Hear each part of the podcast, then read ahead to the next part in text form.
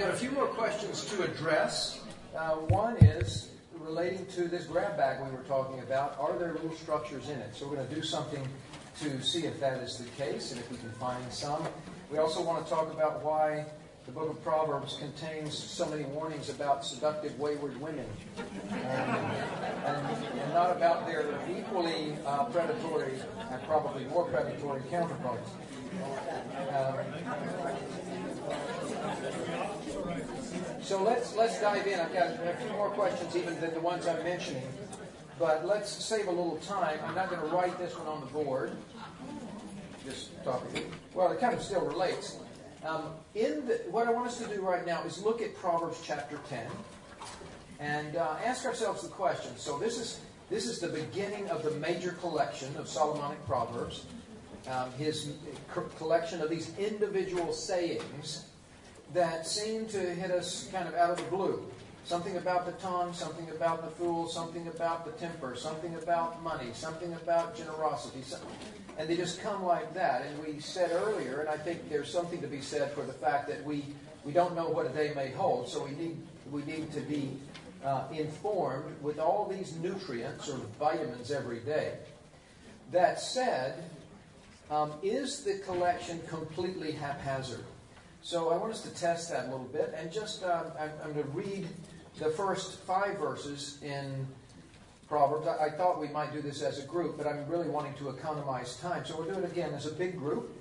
And um, I want you to ask yourself the question: uh, Now that we're into the grab bag of individual proverbs, do I see any relationship amongst some of these starting out?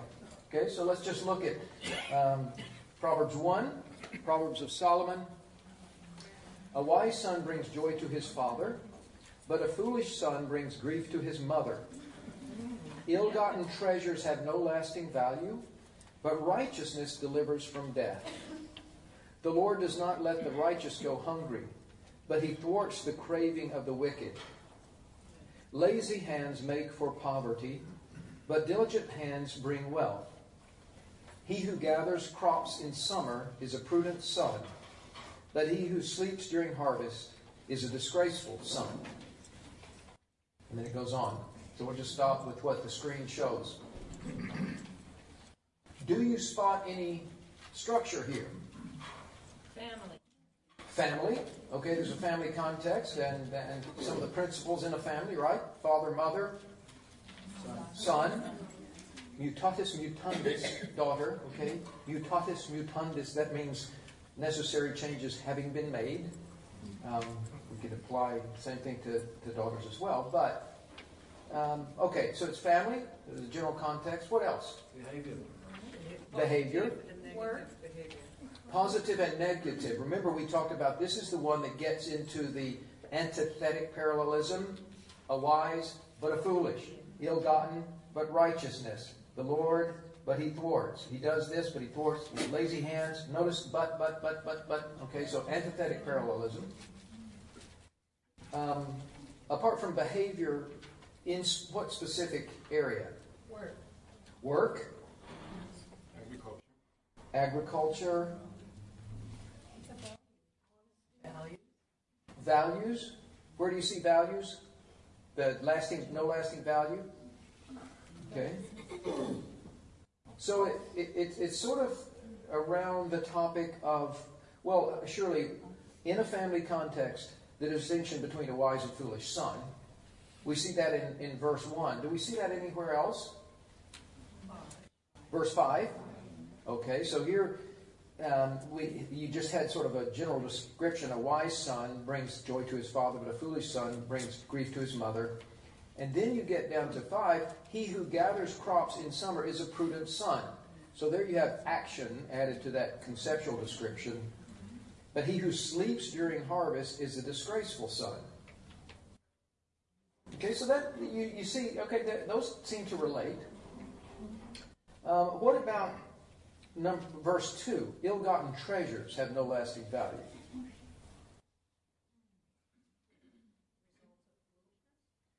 Yeah, that it could be a result of foolishness, and, and, certainly someone who tries to gain treasures in an ill-gotten way or in a, in a wrongful way will bring grief to his mother and to his father.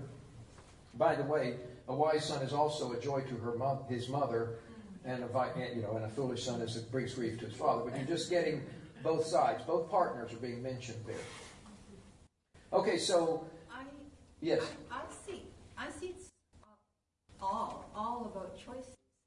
You know, are you going to choose to be wise or foolish?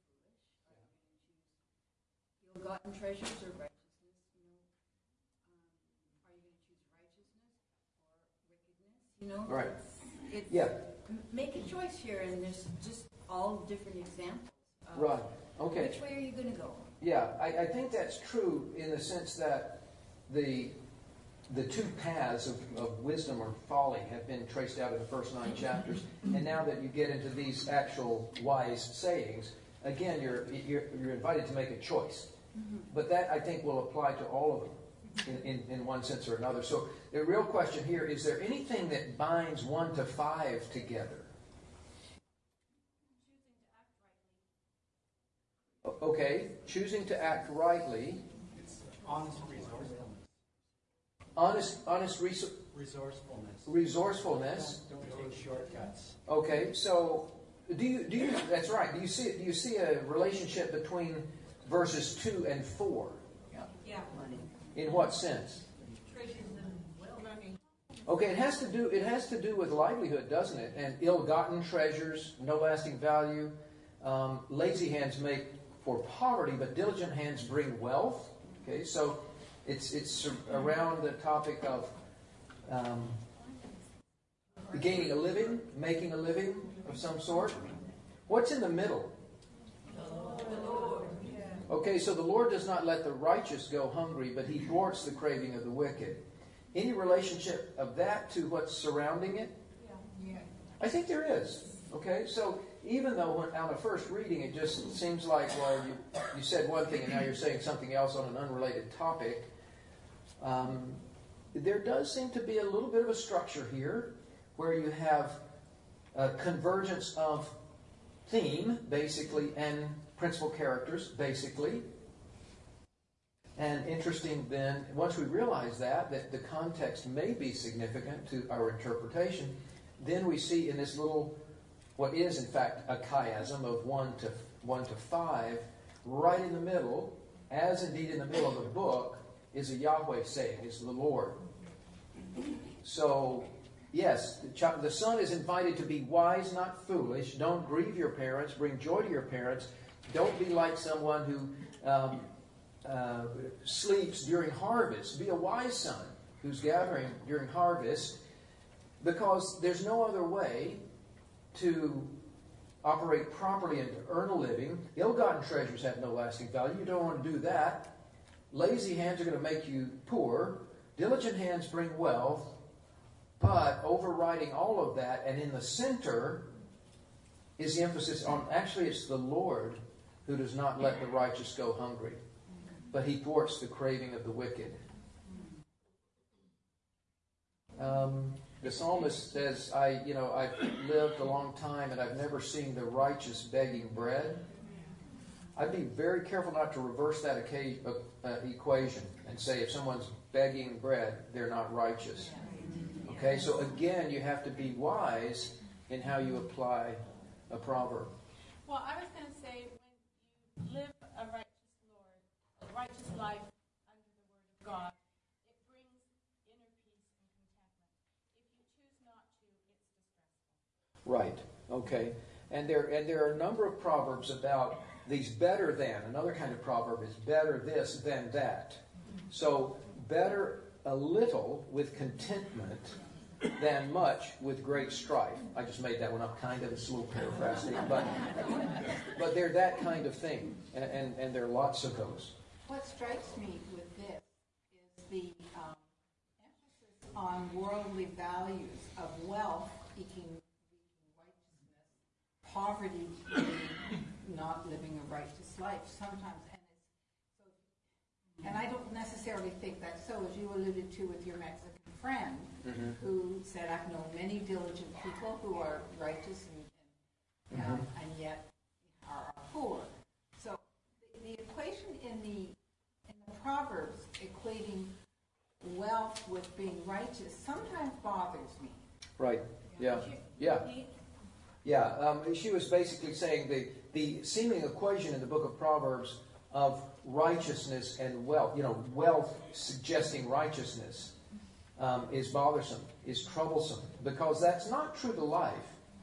Now, let me let me. Uh, good David asked a good question during the break. You know, given that we have this um, grab bag, and we don't have a topical arrangement in this section, is it still okay for us to arrange them topically? Would we do that? Um, yeah, I think so. I think as a reading plan, I think the, the, the wisdom teacher, knowing that the stresses of the day are unknown, says, I'm not sure when to hit you with this and when to hit you with that, so I'm going to hit you with a bit of everything all the time if you're reading through. But I think if we want to get a full picture of what the, the wisdom relating to a particular topic is, then by all means go through and collect all the proverbs that deal with that topic and analyze them and see what you come up with. See what it, and books have done that. You know, you have topically arranged. Let me see if I can find this quickly. I'll, I'll give you. I'll show you an example. Yes, you may. Uh, we were talking about how, uh, when the Proverbs uh, make use of metaphor and, uh, you know, frogs, princes, or, um, wealth there, isn't that, couldn't it be perceived as being partly a metaphor, so it, or, or a, it's not really necessarily always referring to, to fiscal, material wealth. Yeah, that's right. Um, and, Yeah. and, and like when we pray for, uh, give us this day our daily bread, I mean, that's, that's physical food, but is it not also spiritual food? Oh, absolutely. Could Yeah. that not be looked at as a, um, and then, and then if you look at it that way, it, it makes a whole bunch of sense on a different level. Right. Yeah, I, I think I think that the, the book of Proverbs will reinforce the notion that there's true wealth and there's seeming wealth that will only disappoint. You know, and uh, so um, godly godliness with contentment is great gain. It doesn't mean you're going to get wealthy. Okay, it just means that that's what really matters. One of the early church fathers said, uh, and this we need to hear sometimes in the West. He said, "With everything we acquire, we impoverish ourselves further." I, I don't know exactly where this proverb is, but it's something to the effect that um, the rich man lies awake at night while the sleep of the uh, while the laborer hears no threat. So the rich man's got a lot to manage, a lot, a lot he could he stands to lose a lot. You know, the poor man got nothing to lose, sleeping like a baby. Now, of course, grinding poverty is bad, and we're to see to that. And wealth by itself is not bad by itself. So here's where I wanted to show you. Um, this is, and I, I can't figure out how to make it. Well, I could try making it bigger, but I think it's going to go way too big. Maybe not.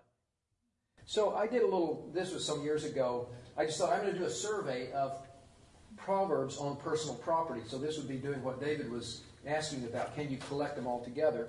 And once having collected a whole array of proverbs, I then tried to organize and distill sort of big teachings that were coming out of the book. So the first was, and I won't go through this all slowly because we don't have time, but the first point was wealth properly earned, so not ill-gotten treasures, but wealth properly earned can be the Lord's blessing. You know, wealth can be the Lord's blessing. Uh, point B, however, wealth does not prove the Lord's blessing. Just because you're wealthy doesn't mean it's blessing. You may have gotten it some other way. Uh, wealth results from honest hard work, diligence, integrity, unjust gain, moderation. Don't become a workaholic. Seek faithfulness, not greed. These are kind of my summaries of what some of these proverbs may be saying. So wealth can be the Lord's blessing. Wealth also brings responsibility.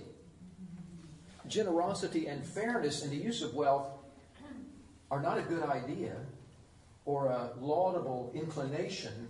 They are required. It's one of the things I've learned from the book of Proverbs. Generosity is not something I decide to be. It's something God tells me to be. Okay, so generosity with what I've been given is a requirement. Um, and it's a requirement that pays. Generosity generates returns. One man gives generously and has even more.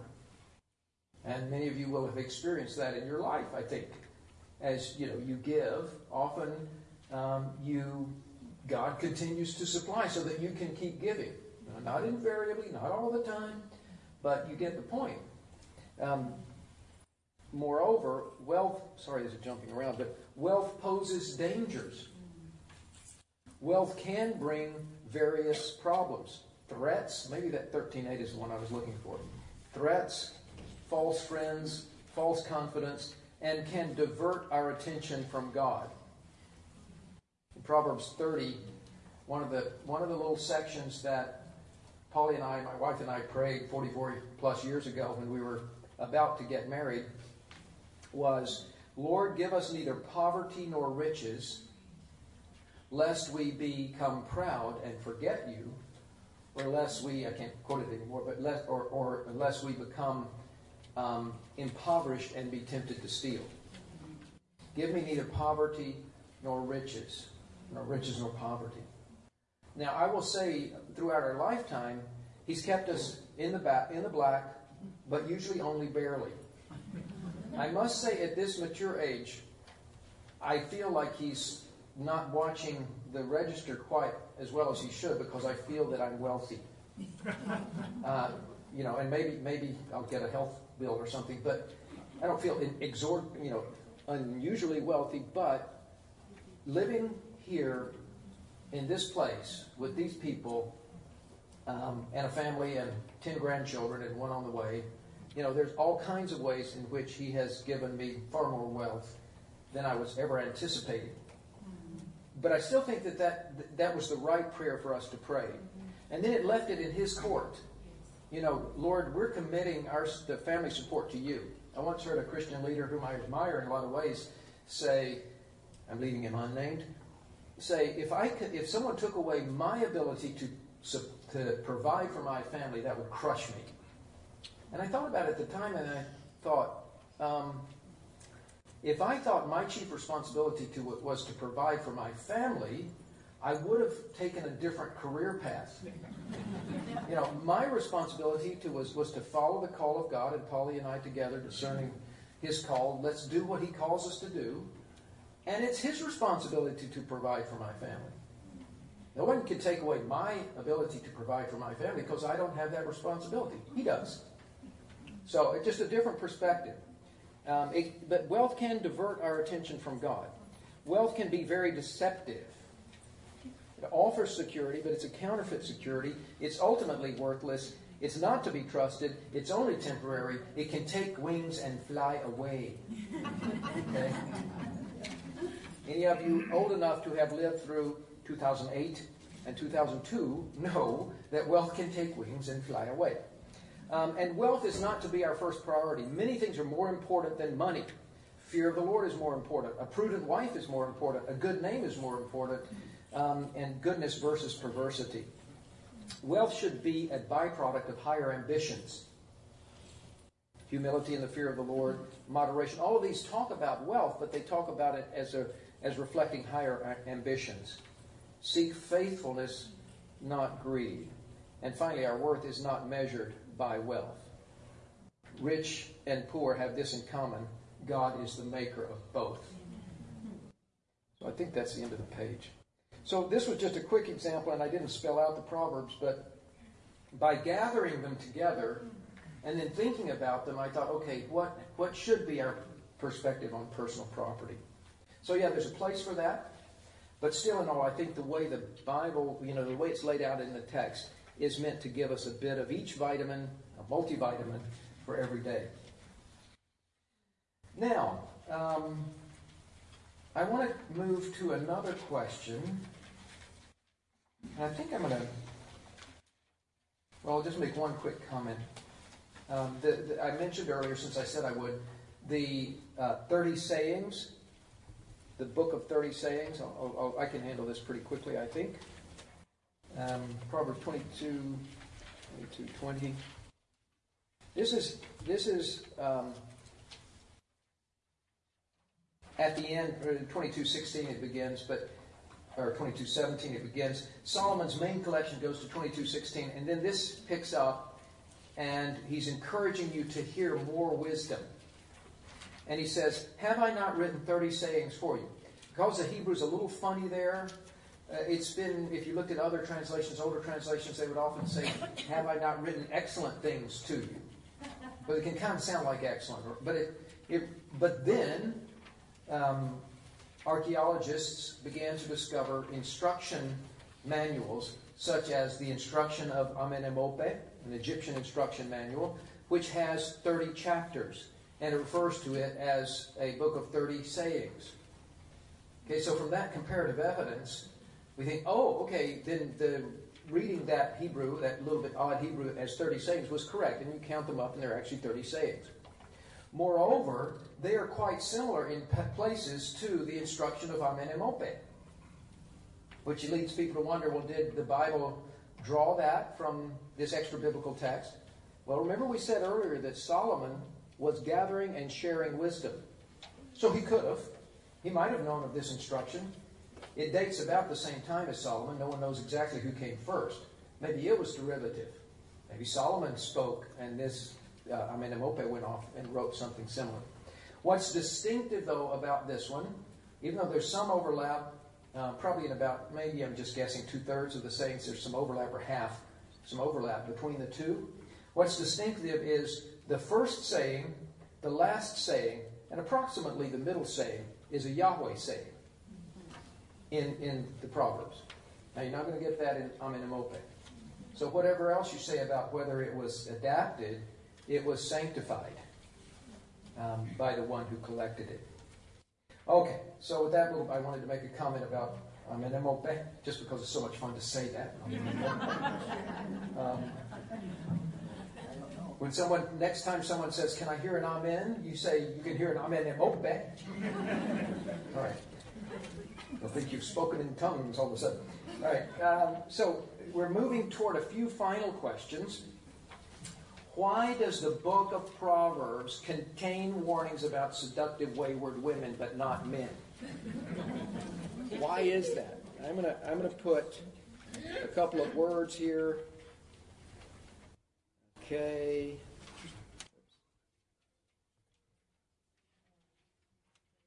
Just to illustrate the point. Okay, right on early on it says, For the waywardness of the simple will kill them. Okay, so simple can be wayward. And by the way, wayward is translating several different Hebrew words at times. Um, 216, wisdom will save you from the adulterous woman, from the wayward woman with her seductive words. 5 3, for the lips of the adulterous woman drip honey, and her speech is smoother than oil. Um, 520, why, my son, be intoxicated with another man's wife? Why embrace the bosom of a wayward woman? Um, he goes on to talk about being intoxicated by your own wife, which is a nice image, I think. Uh, 624, keeping you from your neighbor's wife, from the smooth talk of a wayward woman, that a man who commits adultery has no sense. Whoever does so destroys himself. 7 5, they will keep you from the adulterous woman. You get the picture, okay? adulterous women throughout the book. Why is that? And why we didn't hit adulterous man once, other than uh, a man who commits adultery has no sense, but you get the impression that there are a lot of, or some, predatory women around that we need to be wary of. Why no men?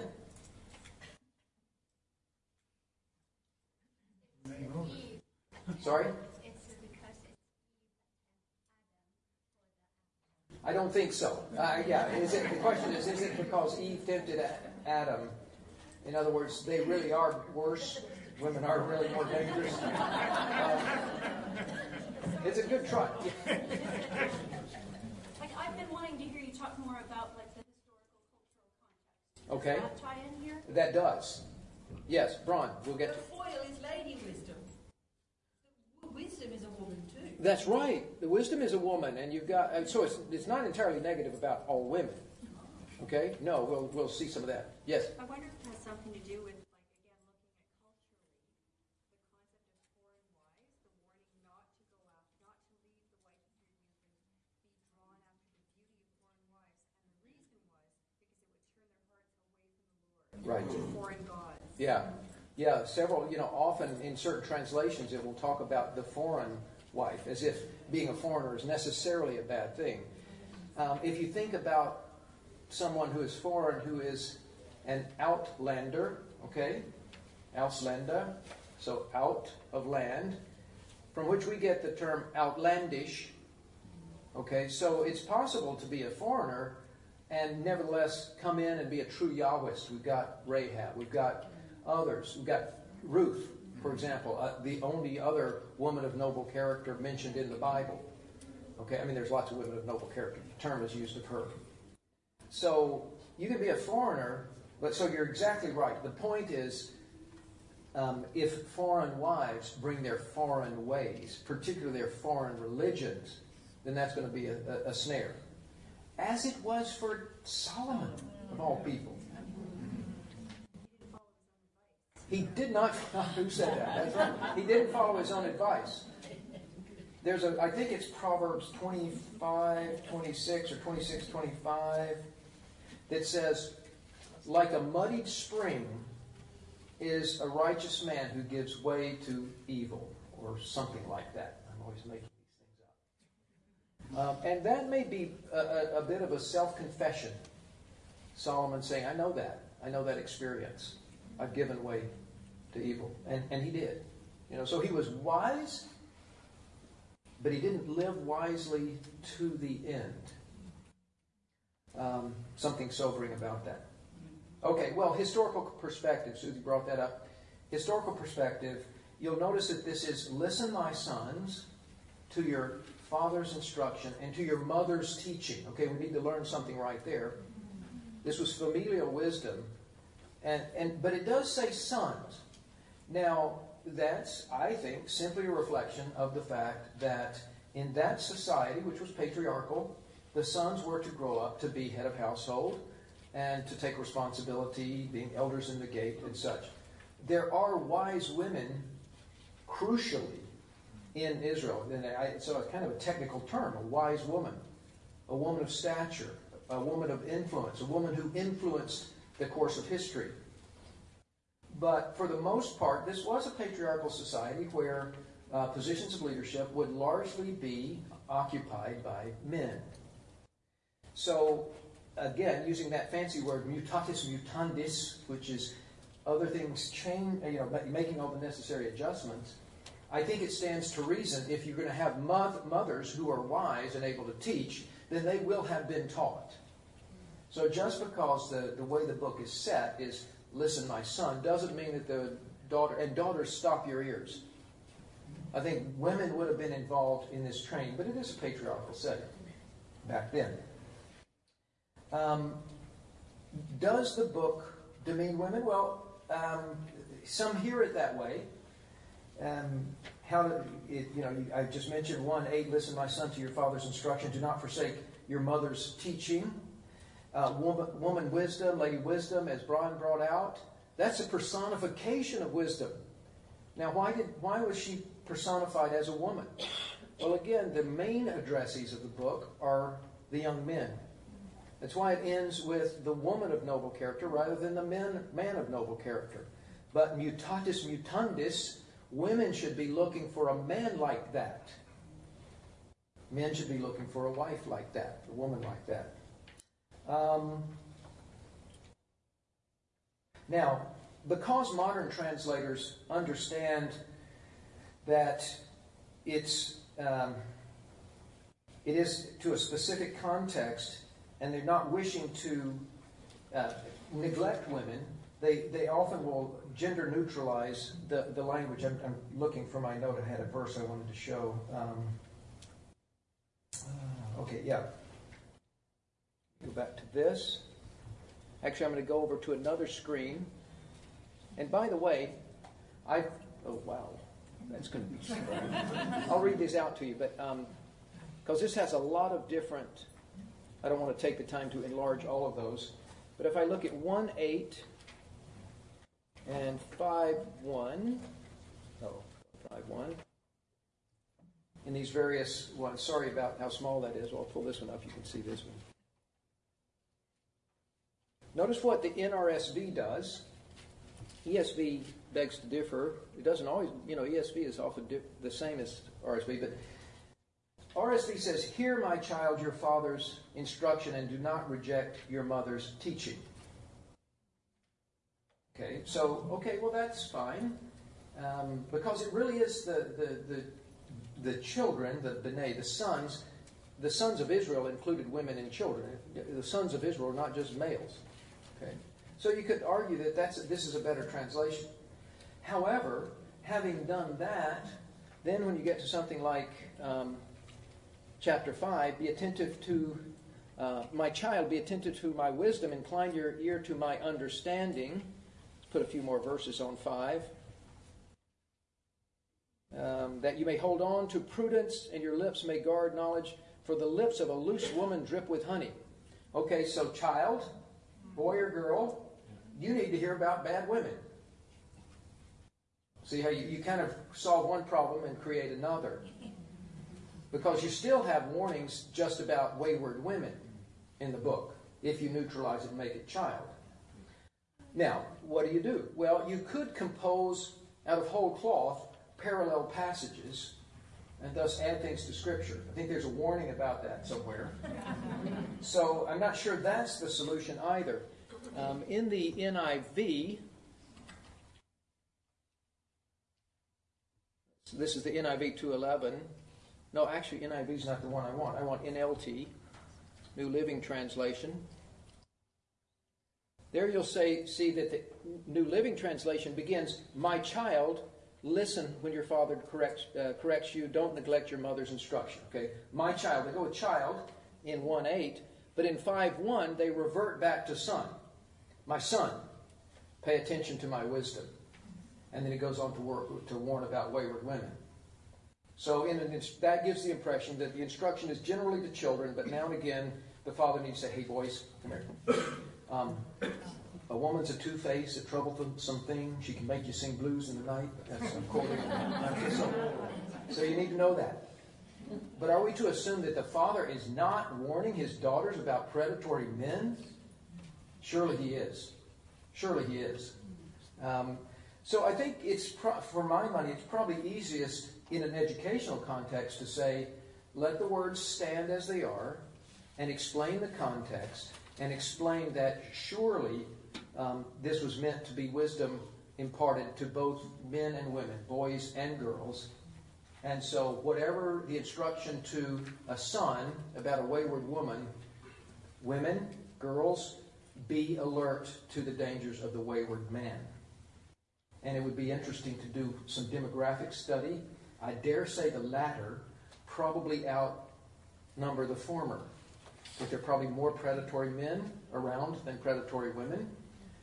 But in any case, that so so that's the that's about all I think we can do with this is to recognize it was given in a particular context and it has implications for boys and for girls, for the training, for the installation of wisdom in both. Any this that's a, a difficult topic. Um, Tremper has a nice chapter on that in this this book here. But any any comments or questions or I'm not sure if I'm thinking wrong, but you know in Revelations where it talks about the women in red, yes? is that at all, do you think, connected to the repetitiveness of women here? Um, it would be. I, I think that to make a direct connection would be a bit of a stretch. Not but direct, but yeah, do you think it's kind of somehow invisibly, you know, somehow? Mm, yeah. I, I'd want to think about it. I think in general, um, the a lot of time the, the, the feminine it stands is, is used in scripture for both positive and negative allurements because again the, in, in that patriarchal society it was very important that heads of household that fathers be rightly oriented and the allurements to a male tend to be feminine okay so it's perfect in the book of Proverbs because you have uh, woman wisdom and woman folly, both vying for the attention of the simple or the learning, the one learning. But in Revelation, they weren't really meaning women. They meant something different. They meant, yeah. I think I think here they do actually mean human beings. And who, who wrote this? It was men that wrote Um, yeah, it would have Yeah. largely it would largely have been right? Yeah. So yeah, and but I I don't think it's who wrote it so much as who is being addressed in the first instance. yeah, We might wish it were otherwise. I was just trying to kind of show what some of the compens- you know compensating moves that have been attempted, like let's gender neutralize son so that we say child, but then you end up with other problems. So I, you know, I don't care. I mean, I'm happy for it to for people to deal with it any way they want, but I do want to insist that this wisdom is not just for sons. This is wisdom for all of us, sons and daughters. And I think that would be the implication of the text.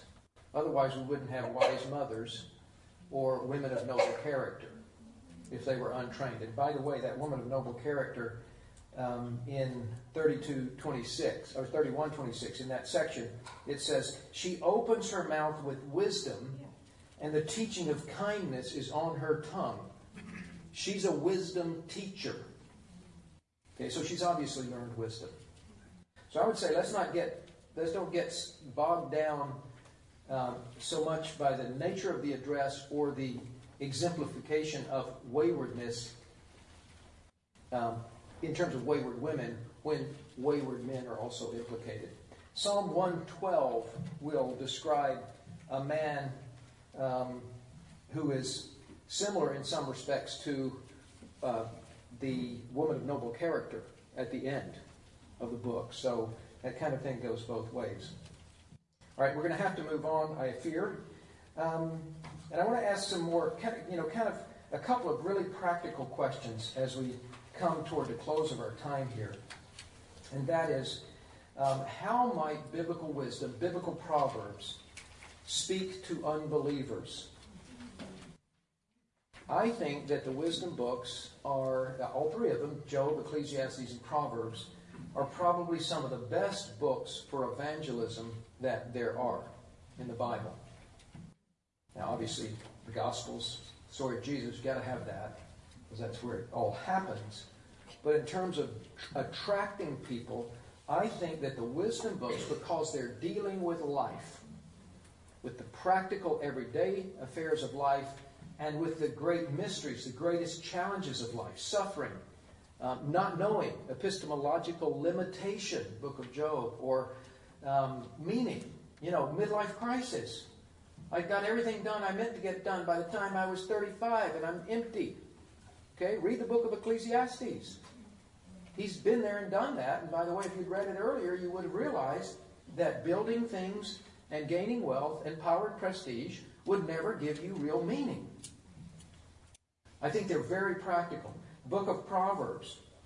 If you're living out this wisdom in your family, in your community, people may notice. And they may say things like, You heard what she said. Why didn't you defend yourself? Why didn't you defend yourself? Great proverb. An undeserved curse does not alight. You know, there's a time to take up and defend, but if it's totally undeserved, best, the best defense is no defense at all. It's undeserved. It's not going to alight. I'm not worried about it. Why? Because I fear the Lord. I don't need to fear her comment or his comment. Um, why do you discipline your children? Why do you do that? We're not talking about methods of discipline. There's all kinds of manners and methods. Why do you do that? Well, because the book of Proverbs says, um, uh, you know, say a book of ancient wisdom. I learned it from a book of ancient wisdom that said, discipline your child while there's still time. Why be a willing party to his death? And that sobers me. It lets me see that if I don't, if I'm a, if I'm a, you know, an absentee parent and don't muster the courage to help form my child in pro- appropriate ways, I may unwittingly become a um, willing participant in his death or her death. Okay, it's, uh, you know, I don't have time to expand on that, so I'm being a little melodramatic there, but that, there's that proverb. There's another proverb that says, um, no, I'll leave that one out for now. Too much, got too much time to. Um, what about what, what about your attitude to money? How is it that you can lose so much money? You just lost, you know, half your net worth um, through whatever means. How can you be so relaxed about that? Well, because I know that it's God that provides, keeps keeps me from going hungry. It's not my. It's not by dint of my effort. Um, well, why are you generous? Well, I'm told to be. It's not because I'm particularly good, but I'm told to be generous. Proverbs 11:25, Proverbs 22, 9. Or why aren't you telling that person off for what they said to you? I thought that was terrible. I, I would have bitten their head off. Well, you know, a gentle answer turns away wrath. I think that I, I think that's a better approach. I'd rather I'd rather win the person than win the battle and lose the person. Now, there's a time to speak up, and so forth and so on.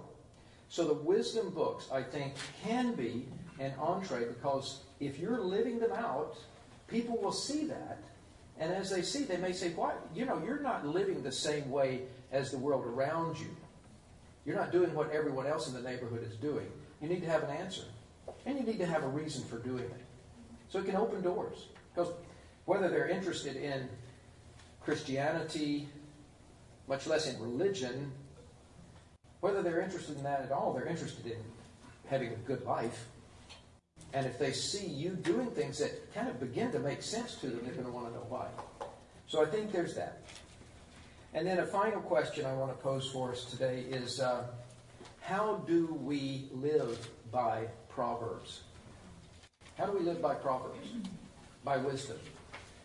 I, I was teaching a class at Regent, and uh, I asked the students, Proverbs was a small part of the class, and I said, What have you learned from the book of Proverbs? And one of the young women in the class said, um, I have learned that uh, we, need to, we need to internalize them. We need to listen and learn. They need to become part of who we are. Um, and she said, My generation doesn't do that because we can Google anything anytime. And we're just, we're not, uh, you know, we, we don't latch on to things. We don't tend to want to memorize things because we can Google it. The information is right there in my smartphone, smarter than I am. Okay? Well, you know, uh, you all, you've all heard of uh, um, Sully, Sullenberger. I don't have, I'm not going to take time to read it, but uh, N.T. Wright in his book, Now That You Believe, has a wonderful couple of pages that describe the story of this airlines pilot who took off New York, New York, Hudson River, took off in New York and uh, immediately, not far off the ground, uh, took in a flock of geese. Canada geese, by the way. Blame Canada. No.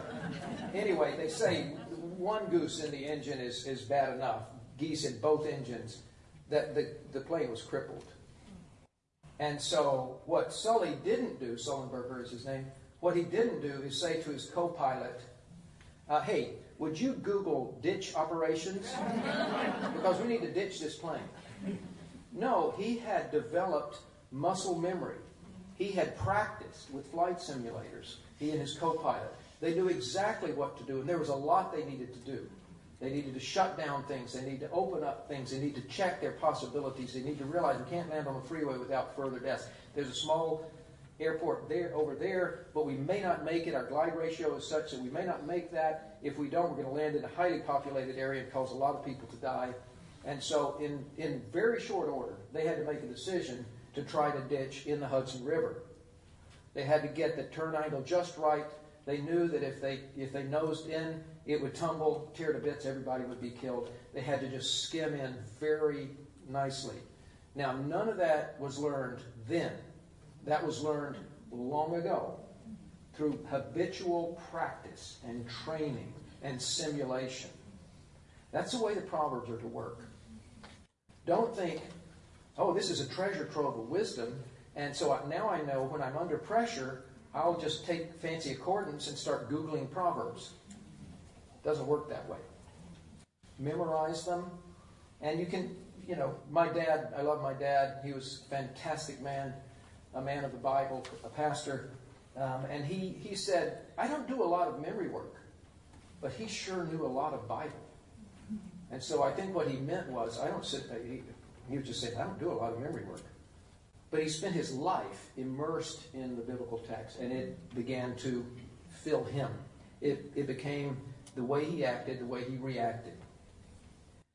The book of Proverbs, to choose a, another image, and this is not exactly fitting, but the book of Proverbs is kind of like a personal trainer. It wants to train you in fitness, in agility, in avoiding injury. Um, so, as a personal trainer, he doesn't just take you out and say, now run, you know, 10K. He builds you up to it. He makes you stronger and makes you stronger. And then when the marathon comes, then you're fit because you've been training. Now, this is all well and good. I mean, this that's the main point I want to make. That we should internalize the book of Proverbs. But in the end, we dare not forget key proverbs like one that's probably best known, Proverbs 3, 5, and 6. Anyone know? Trust in the Lord with all your heart. Do not lean on your own understanding. In all your ways, know Him, and He will make your path straight. Okay, acknowledges often. But know Him, I think it's more active than just, yeah, I acknowledge God. It's like, no, I'm actually concerned to know what He thinks. So, in all your ways, know Him, and He will make your path straight. So, I find it fascinating. In a book like the book of Proverbs, that's meant to give us understanding and discernment and wisdom, it stops and says, hey, you know what? Don't trust yours. Don't just trust yours. Because you can learn a lot, but you really need to trust the Lord. 2219, that your trust may be in the Lord, I teach you today, even you. That your trust may be in the Lord. That's the end game. Learn as much as we can, but in the end, remember, fear of the Lord is the starting point. Trust in the, trust in the Lord is the way we move ahead. Now, one other thing that I want to suggest to you a lot of people talk about praying the Psalms, and that's a great thing because the Psalms are prayers. So, a lot of times you can use the Psalms as a model for your prayer. Several years ago, I started and um, have done a little bit, but haven't continued. I might someday continue um, a little project on praying the Proverbs. So, look at your last sheet, the handout on the last sheet. And what, I, what I'm thinking here and the way this works for me is if, if the wisdom teacher is wanting us to learn and embrace wisdom, if we are to embrace woman wisdom, okay, um, then it doesn't just happen. It's not just a matter of head knowledge. So I think we should find out what our calling is and then pray that calling. Pray that God will do that for us. So here's a prayer. We've, we've read the 1 to 7. And here's a prayer that I, that I composed uh, in relation to 1 to 7, which is that first, first few verses in the book. And um, maybe we could, could uh, pray this together. And then I'm going to, we're not quite done. I'll give a little chance for some further questions, but we're almost done. And we're going to sing a hymn at the end. But let's pray this together right now. God of all wisdom, one of our deepest human desires is to live well. In our better moments, we want to be fair and just. We want to know how to navigate life in ways that bring happiness to us and to those around us. But we are far from adept at the skill of living. Some of us are young and inexperienced. Others of us have logged many years, but still seem unprepared for many of life's challenges. We need the kind of wisdom that only an all-knowing God can offer, and only a relentlessly loving God would offer. You are such God, and so we ask you to teach us the fear of the Lord, that loving, devoted respect that cares most about what you think and acts accordingly. We don't want to be fools. Amen. Okay, any, any final questions? And then I'll call uh, Perry's around here somewhere, I think. Or I think he were. Or, yes.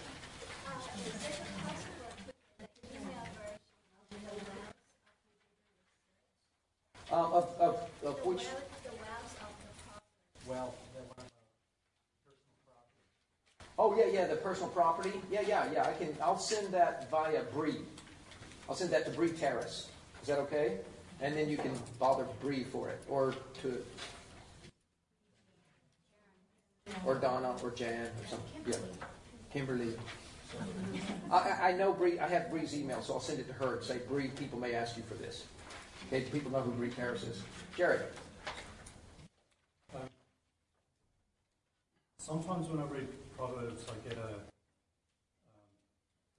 a feeling of my own inadequacy um, because I remember things from my life story that line up with uh, the wrong side of the two uh, paths here. So I, I guess I'm, I'm wondering if you could speak to that. Yeah. Where's the gospel in that? Yeah, I, I had a similar experience once when I was reading the Psalms and had always identified myself as the righteous. And then I realized, you know, actually I fit the description of the wicked in this one a little more than I like. Um, well, I, you know, obviously our, our standing, our position, our security is as children of God through Christ, not by our works not by the fact that we live wisely, certainly not by the fact that we haven't made blunders, foolish, sinful choices in the past. Okay, so um, I think our only security in life and in death is found in Jesus. And if I, you know, if I take a hard look at myself and measure myself, I'm undeserving.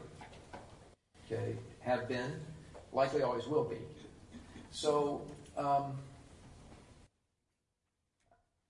I'm not sure what to say beyond that, other than when Jesus, sorry, when, when Yahweh, almost a distinction without a difference, I might argue, but when, when God brought the Israelites out of Egypt and redeemed them, he said, I am the Lord your God who brought you out of Egypt. I am your Redeemer. Now, let me tell you how to live. He didn't say, um, I got some conditions. If you do these 10 things and do them well and everything else they imply, and the rest of the law I'm going to give you in a moment, if you do all that, I'll be your God. He said, No, I am the God who redeemed you. I brought you out. But because I love you, I want to instruct you. Um, I had some good friends in St. Louis who went to um, Russia to adopt a, a girl. Um, she didn't apply. She didn't make application. She did nothing to deserve it. She had ill health, in fact. Um, so she didn't candidate for adoption.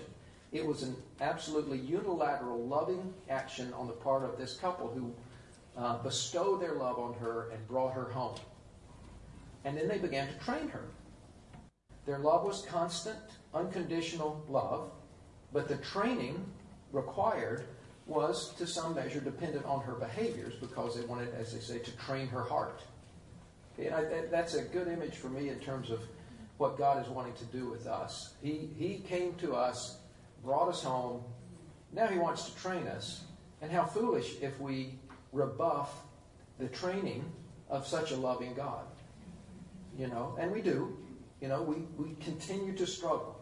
I don't want to pretend it's otherwise. But how? But th- then we are acting foolishly. So we pray that the wisdom quotient will be gradually increasing. Okay.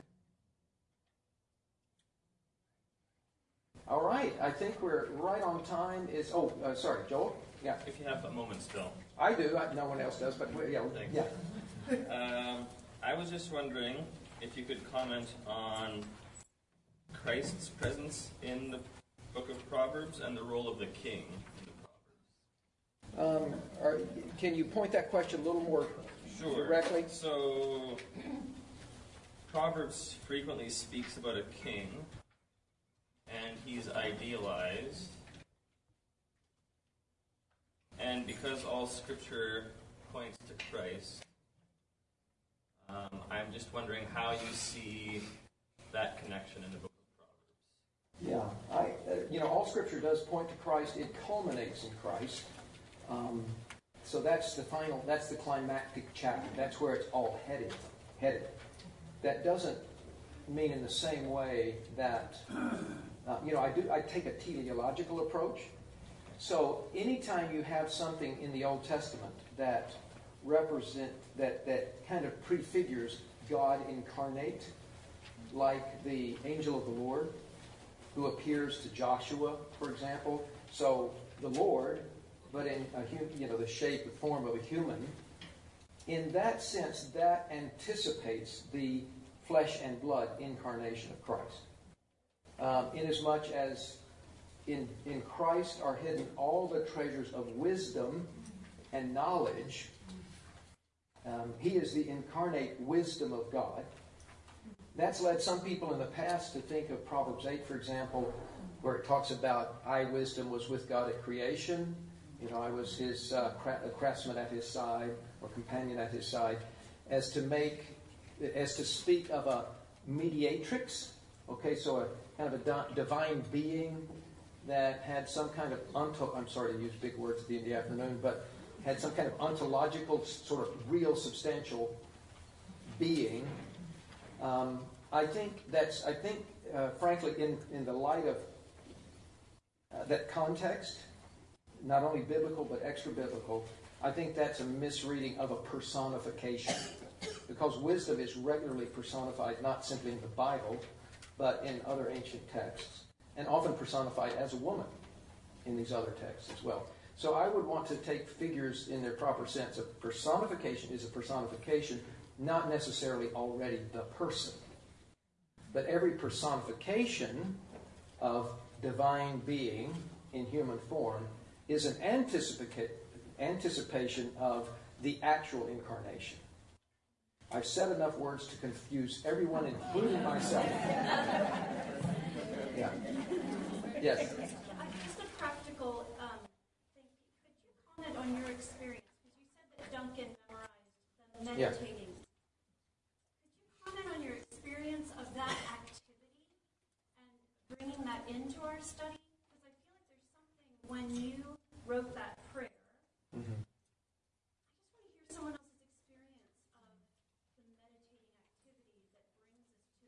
Yeah. articulation?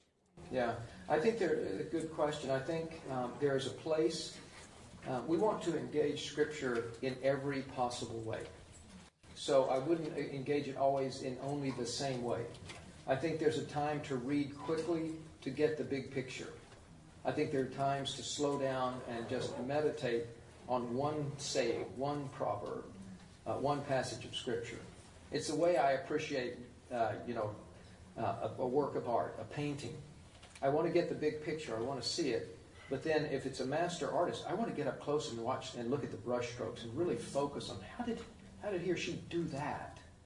Okay, so I think that you hear sometimes lectio divina that involves the meditative. We should always be meditating on Scripture.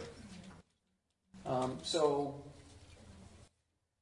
I would say large and small doses. That's where I disagree with Alden a little bit, that he says the proverb shouldn't be read in large doses. I think, well, at times, yeah, I like to read a whole chapter. And I'm getting hit with all kinds of things, and maybe only one or two remain with me, but maybe those are the one or two I needed that day. But then on the other hand, there are obscure sayings, and there are things that we ponder, and we, you know, we don't see them today the way we may see them in 10 years after we've had a few more life experiences, and suddenly they spring to life for us because now I have the background to understand it. Okay? All right.